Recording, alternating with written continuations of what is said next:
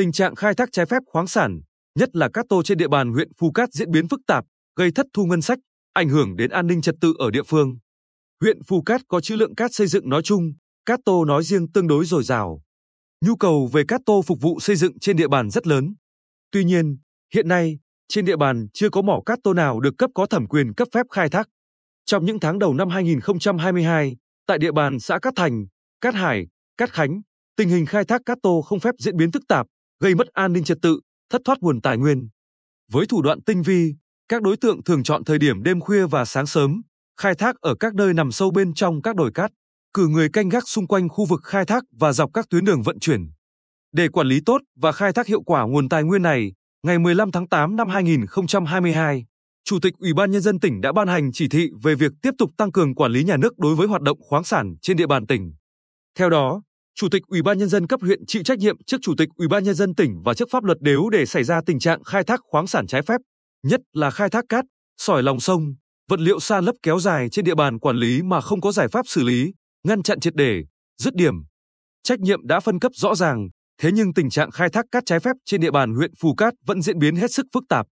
Chỉ tính từ tháng 7 năm 2022 đến nay, Phòng Cảnh sát Môi trường Công an tỉnh đã bắt quả tang 8 vụ khai thác, vận chuyển cát tô không phép trên địa bàn xã Cát Thành, tham mưu giám đốc công an tỉnh ra quyết định xử phạt vi phạm hành chính một vụ với số tiền 214,6 triệu đồng.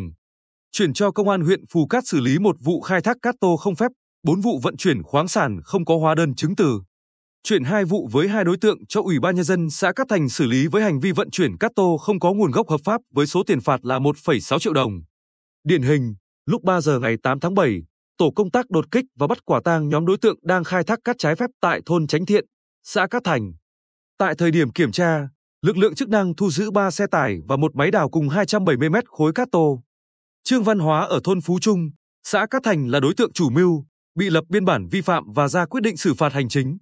Mới đây, khoảng 1 giờ ngày 21 tháng 11, tại thị trấn Cát Tiến, các lực lượng công an tỉnh phát hiện Lê Công Tín sinh năm 1991 ở xã Bình Nghi, huyện Tây Sơn, Phạm Tiến Dũng sinh năm 1990 ở xã Nhân Hậu, thị xã An Nhơn, Lê Văn Đính sinh năm 1991 ở phường Bùi Thị Xuân và Hồ Trọng Sơn sinh năm 1983 ở phường Hải Cảng, thành phố Quy Nhơn đang điều khiển 4 ô tô vận chuyển 60 mét khối cát tô trái phép.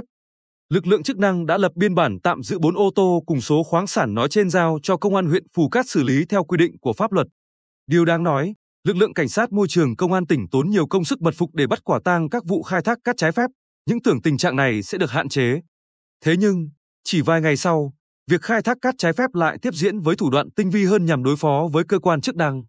Ngoài việc tăng cường công tác quản lý nhà nước, tuần tra kiểm soát của các lực lượng chức năng để chấm dứt tình trạng khai thác trái phép cát tô, về lâu dài cần có quy hoạch, cấp phép khai thác các mỏ cát tô.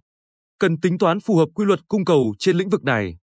Nhu cầu về cát tô hiện rất lớn, nếu không quy hoạch, cấp phép khai thác kịp thời thì tình trạng khai thác trái phép cát tô chắc chắn sẽ còn diễn biến phức tạp, tài nguyên tiếp tục bị xâm phạm và ngân sách nhà nước tiếp tục bị thất thu.